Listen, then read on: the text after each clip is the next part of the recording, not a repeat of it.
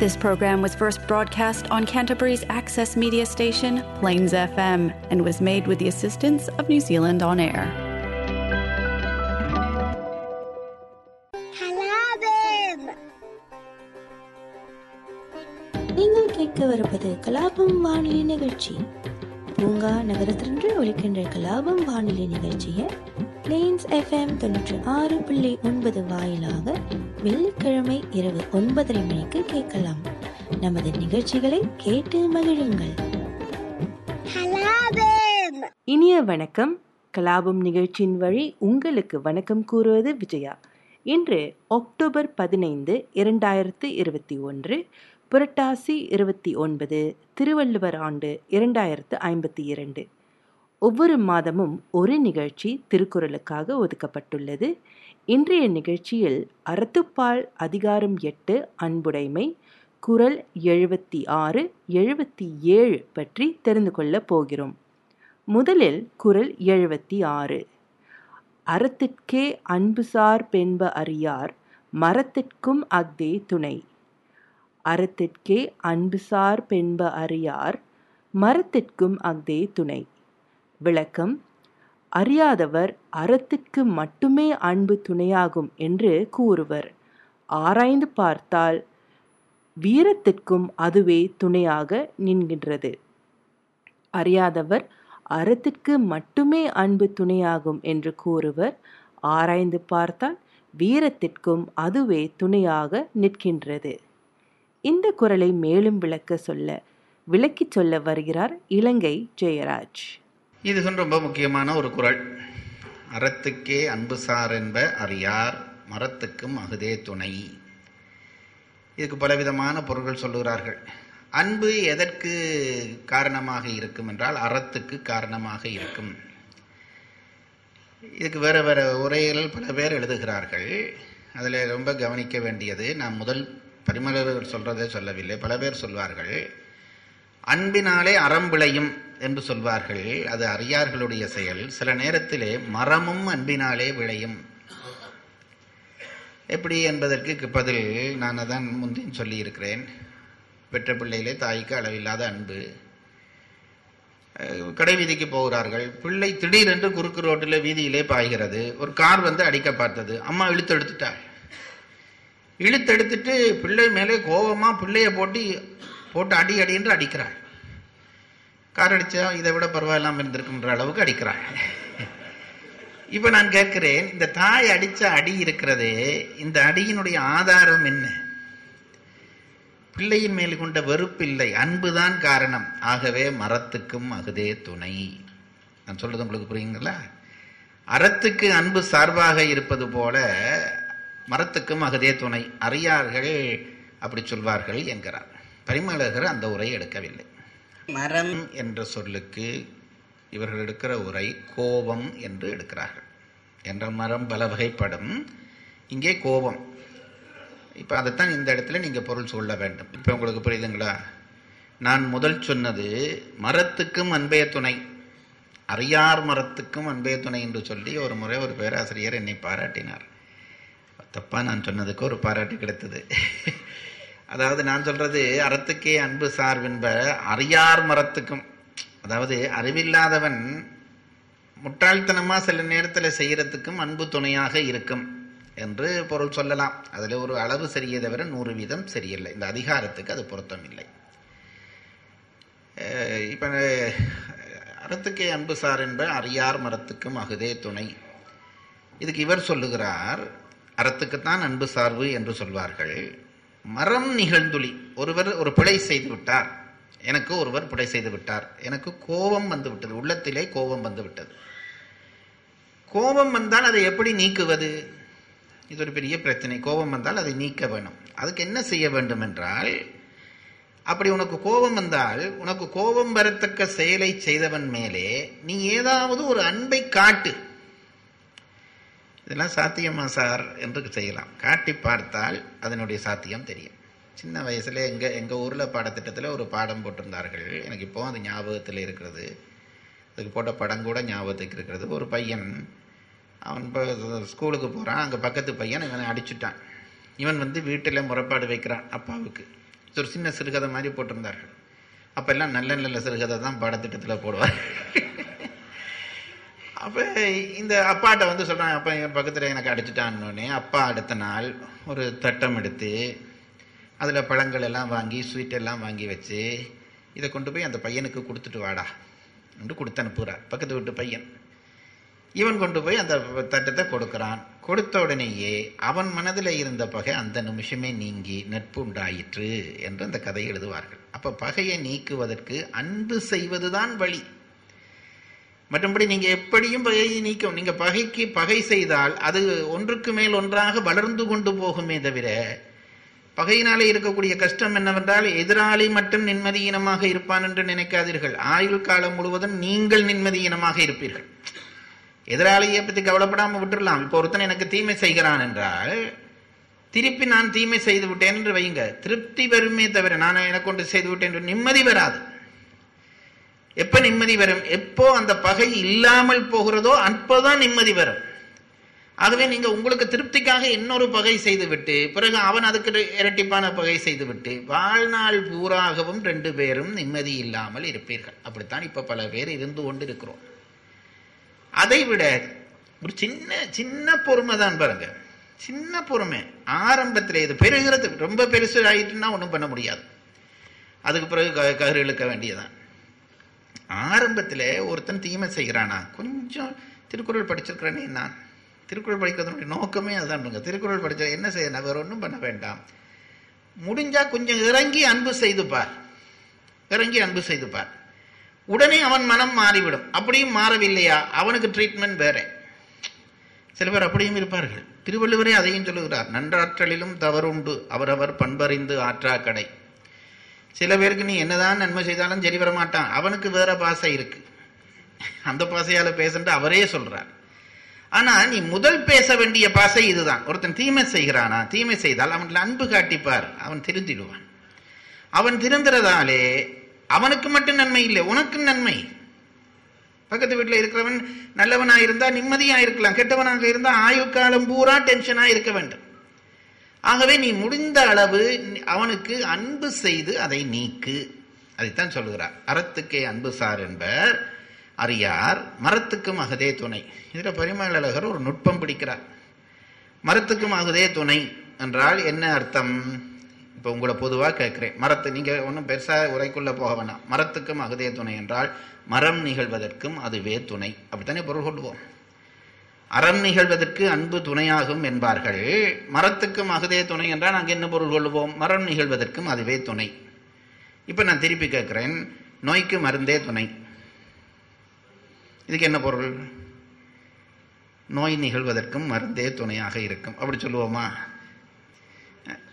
நோய்க்கு மருந்தே துணை என்று சொன்னால் அதுக்கு என்ன அர்த்தம்? நோயை நீக்குவதற்கு மருந்தே துணை என்று பொருளே தவிர நோய் நிகழ்வதற்கு மருந்து துணை என்று அர்த்தமா? துன்பத்து என்- துன்பத்துக்கு யாரே துணை?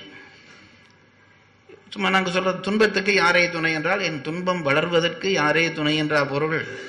இந்த துன்பத்தை நீக்குவதற்கு யாரே துணை என்று தானே பொருள் எடுக்கிறோம். அதுபோல மரத்துக்கும் அகுதே துணை என்றால் மரத்தை நீக்குவதற்கும் அன்பே துணையாகும் என்று பரிமலகர் உரையெடுக்கிறார் அது புரியாம நாம படிப்பிச்சா என்ன ஆகும் என்று கேட்டால் மரத்துக்கும் அகுதே துணை என்றால் அப்ப ம- என்னுடைய கெட்ட குணங்களுக்கும் அன்புதான் துணை என்று கெட்ட குணங்களை நீக்குவதற்கு அன்பே துணை என்று பொருள் சொல்லுகிறார். இதுக்கு தான் பாருங்க உரையாசிரியர்கள் மூலமாக படிக்க வேண்டும் என்பது. அவரே அந்த உரை சொல்லுவார் துன்பத்துக்கு ஆரைய துணை என்றாற் போல. எனக்கு இதெல்லாம் படிக்கிற பொழுது ஆரம்பத்தில் படிக்கிற பொழுது ரொம்ப சிலிர்த்து போவேன். அட இப்படி ஒருத்தர் இவ்வளவு இலகவா சொல்லித் தருகிறாரே. துன்பத்துக்கு யாரே துணை. நோய்க்கு மருந்தே துணை பித்தத்துக்கு இஞ்சியே துணை. சொல்கிறோம்ல வீட்டில் பித்தத்துக்கு இஞ்சியே துணை என்றால் பித்தத்தை வளர்ப்பதற்கு துணை பித்தத்தை நீக்குவதற்கு துணை. அதுபோல மரத்துக்கும் அகுதே துணை என்றால் மரத்தை நீக்குவதற்கு அன்பே துணை என்று அர்த்தம். அதான் ராமன் ரா- ராவணன் எல்லாம் போட்டுவிட்டு நின்ற பிறகு இன்று போய் போர்க்கு நாளை வா என்றான். இவன் சொல்றது இவனுடைய பெருந்தன்மை. இவன் அன்பு காட்டி பார்க்குறான். அவன் உண்மையா என்ன பண்ணியிருக்கவனும் வந்திருக்கப்படாது. போருக்கு வந்திருக்கப்படாது. அன்புக்கு வந்திருந்தானா இருந்தால் அது பாசை சரியா இருந்திருக்கும். முடியலே போருக்கு வந்தான். அதுக்கு பிறகு அவனுடைய பாசை. தமிழில் நான் ஒன்று சொல்லுகிறேன் பாருங்க. திருக்குறளை படிக்கிற பொழுது சரியா படிக்க வேணும். சில பேர் பிழையாக படிச்சுட்டு நட்டப்பட்டு கொண்டு தி- பிழை சொல்லி கொண்டிருக்கிறார். எதிரி நல்லவனா கெட்டவனா என்பதை நீ அறிய மாட்டாய். ஆகவே முதல் நல்லவா பாசையை பேசு. மருந்து கொடுத்துப்பார். சரி வராட்டி ஆப்ரேஷன் ஊசி எல்லாம் பிறகு போடலாம். அதைத்தான் இங்கே சொல்கிறார். துன்பத்தை மரத்தை நீக்குவதற்கும் அன்பு துணையாகும். துன்பத்துக்கு யாரே துணையாவார் என்று குரல்லையே பின்னுக்கு வரப்போகுது. அப்போ அதை எடுத்து காட்டு துன்பத்துக்கு யாரே துணை என்றால் என் துன்பத்தை வளர்ப்பதற்கு யாரே துணை என்று கொள்ளாதே நீக்குவதற்கு துணை என்று கொள் என்றாற் போல. முதல் பாட்டிலே இதில் தான் கொஞ்சம் கவனிக்க வேணும். முதல் பாட்டுக்கு என்ன எழுதினார்? அன்பினது உண்மை கூறப்பட்டது என்றார். மிச்ச அஞ்சு பாட்டுக்கும் ஒன்றும் சொல்ல இல்லை இப்போ அஞ்சாவது பாட்டில் வச்சு சொல்லுகிறார் அன்பினது சிறப்பு கூறப்பட்டது என்றார். அன்பினது உண்மை படித்து விட்டோம். அன்பினது சிறப்பு படித்து விட்டோம். அப்போ ஆறு குரல் முடிஞ்சது. மிச்ச நாலு குரலில் வேறு ஏதோ சொல்ல போகிறார் போல இருக்கிறது. அறிவிலே அறத்தை ஊற்றி அறிஞனை கவிதையாற்ற வள்ளுவர் போற்றி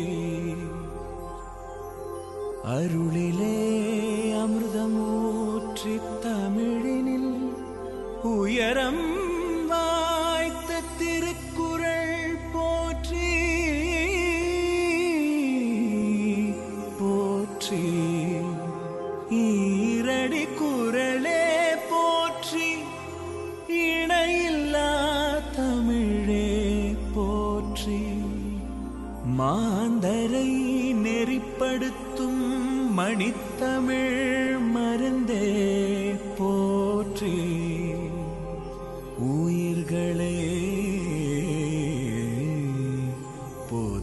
படுத்தும் உயர் தமிழ் விருந்தே போற்றி போற்றி போற்றி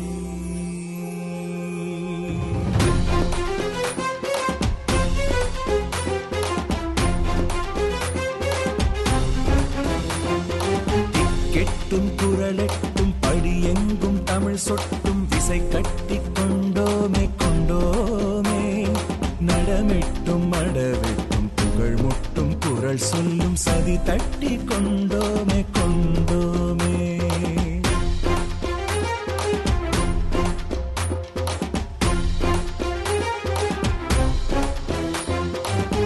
கெட்டும் குரலெட்டும் படியெங்கும் தமிழ் சொட்டும் விசை கட்டி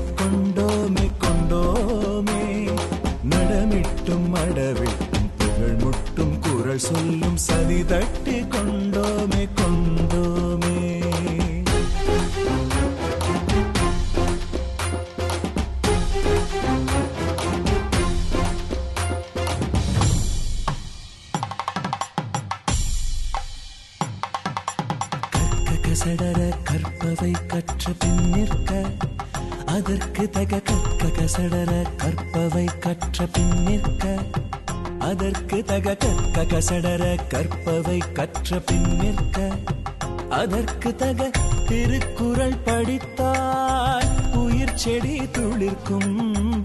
திருக்குறள் குடித்தால் உயிரணு சிலிர்க்கும்.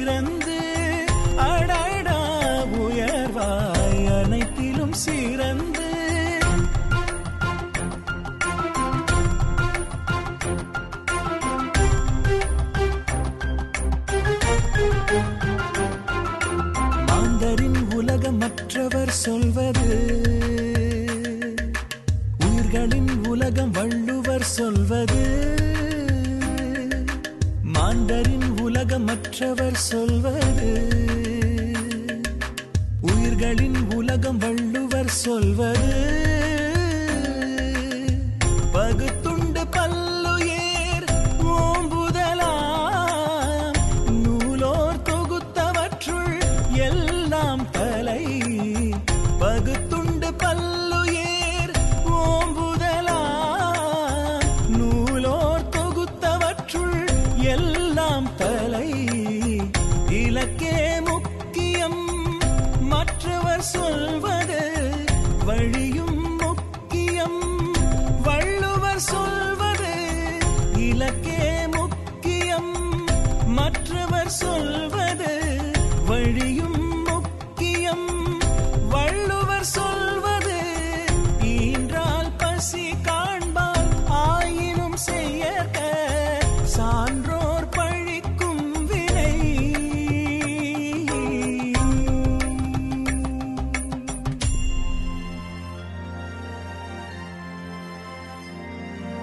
குழந்தையை மறப்பது மற்றவர் சொல்வது குழந்தையில் வாழ்வது வள்ளுவர் சொல்வது.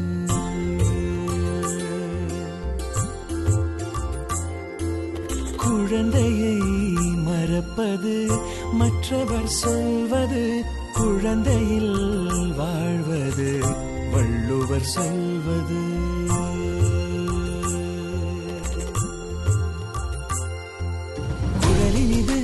யாழினிது? என்பர்தம் மக்கள் மடலை சொல் கேளாதவர். குழலினிது யாழினிது? என்பர்தம் மக்கள் மடலை சொல் கேளாதவர்.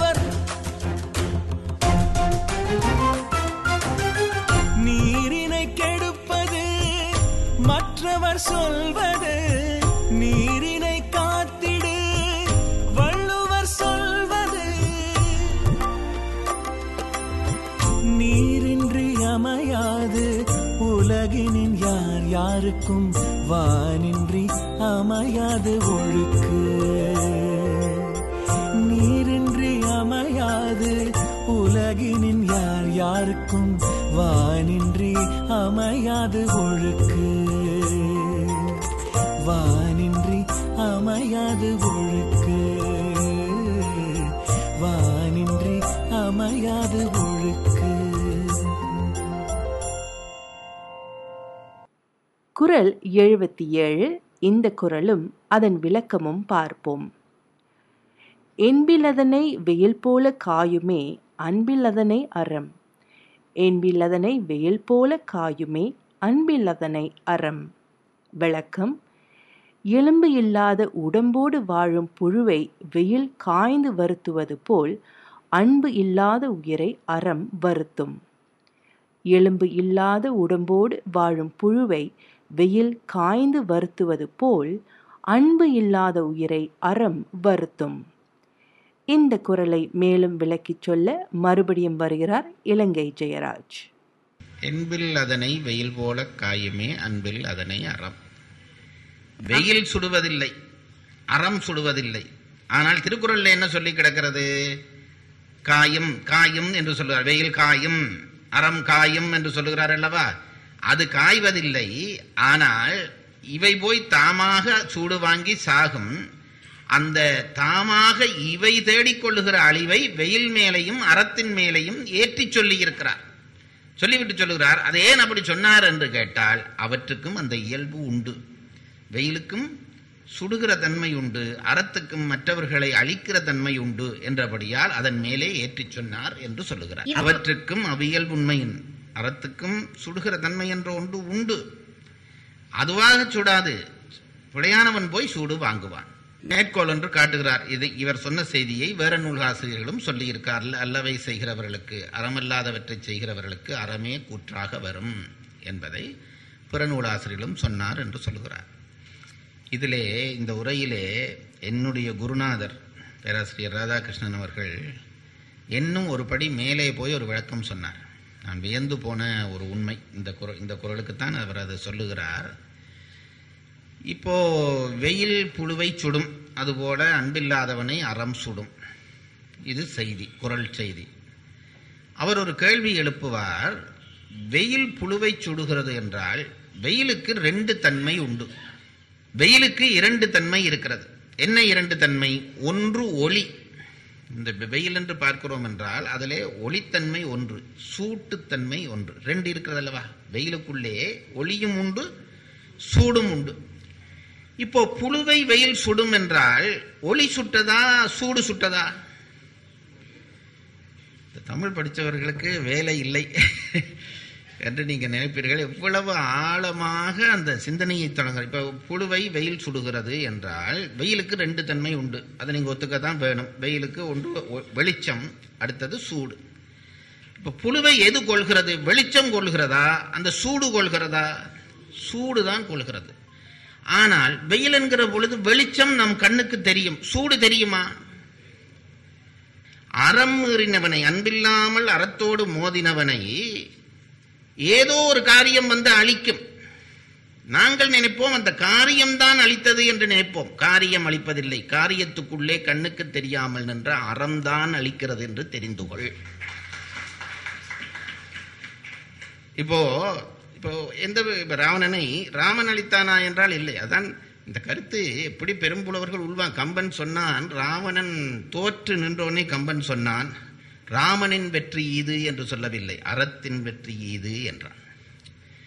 வென்றவன் ராமன் இல்லை அறம் வென்றது. கம்பன் நீங்க அந்த இடத்துல போய் அந்த பாட்டை பாருங்க. கம்பன் சொல்வான் அறத்தின் வெற்றி இது. இந்த வெற்றி அறத்தினுடைய வெற்றி. ராமன் வென்ற மாதிரி தெரிகிறதே தவிர ராமனுக்குள்ளே நின்ற அறம்தான் வென்றது. வெயில் சுடுவது போல் தெரிகிறதே தவிர வெயிலுக்குள்ளே இருப்பதாகிய சூடு கண்ணுக்கு தெரியாத சூடுதான் புழுவை கொள்வது போல ஒரு சம்பவம் அளிக்கும். ஹிட்லர் பெரும் கொடுமை செய்து எல்லா இடத்தையும் பிடித்தான். ரஷ்யாவையும் பிடித்திருந்தால் இன்றைக்கு என்ன ஒரு ஆயிரம் வருஷத்துக்கு அவன் கையில் தான் இந்த ந- உலகம் இருந்திருக்கும். ரஷ்யாவுக்குள்ளே போன உடனே அது காலத்தை கணிக்காமல் போகிறான். திருக்குறள் படித்திருந்தா தப்பியிருப்பான். இடனறிதல் காலனறிதல் வலியறிதல் என்று பொருட்பாடலே மூன்று அதிகாரம். ஒரு சண்டை பிடிக்க வேணா இது மூன்றும் பாருன்றார் திருவள்ளுவர். காலம் அறிஞ்சுதான் போக வேண்டும். அதுக்கெல்லாம் தனித்தனி ஓமைகள் எல்லாம் ரொம்ப அற்புதமா சொல்வார். காலம் அறியாமல் போனான். என்ன ஆயிற்று தெரியுமோ? பனிக்காலத்துக்குள்ளே போனான். அந்த கொடுமையான பணியிலே பல வீரர்கள் செத்து போனார்கள். அவன் அவன் பின்வாங்க வேண்டி வந்து விட்டது தோற்க வேண்டி வந்து விட்டது இப்ப நான் கேட்கிறேன் ஹிட்லரை அழைத்து தோற்க பண்ணியது எது பனி என்று நாங்கள் நினைக்கிறோம் அல்லவா? பனி இல்லை. பனிக்குள்ளே நின்ற அறம் அவனை தோற்க பண்ணியது பிரித்தானியர்களை காந்தி தோற்க பண்ணினார் என்று நினைக்கிறோம் அல்லவா? காந்தி தோற்க பண்ணவில்லை காந்திக்குள்ளே இருந்த அறம் அவர்களை தோற்க பண்ணியது இந்த உண்மையையும் நாம் தெரிந்து கொள்ள வேண்டும் என்று என் குருநாதர் சொல்வார். இது உரையிலே சேர்த்து கொள்ளப்பட வேண்டிய ஒரு உரை. அப்போ இந்த அற இந்த குரலின் மூலம் திருவள்ளுவர் நமக்கு வலியுறுத்துகிறார். அறத்தை பேணுவது அன்பை பேணுவது என்பது உலகத்திற்காக அல்ல உனக்காகவும் தான். இல்லாவிட்டால் வீணாக அறத்தினாலே நீ அழிந்து போவாய். எவ்வளவு கெட்டித்தனம் உள்ளவனாக இருந்தாலும் எத்தனை செல்வாக்குள்ளவனாக இருந்தாலும் எத்தனை அறிஞனாக இருந்தாலும் அன்பில்லாத பட்சத்திலே அறம் அவனை அழிக்கும்.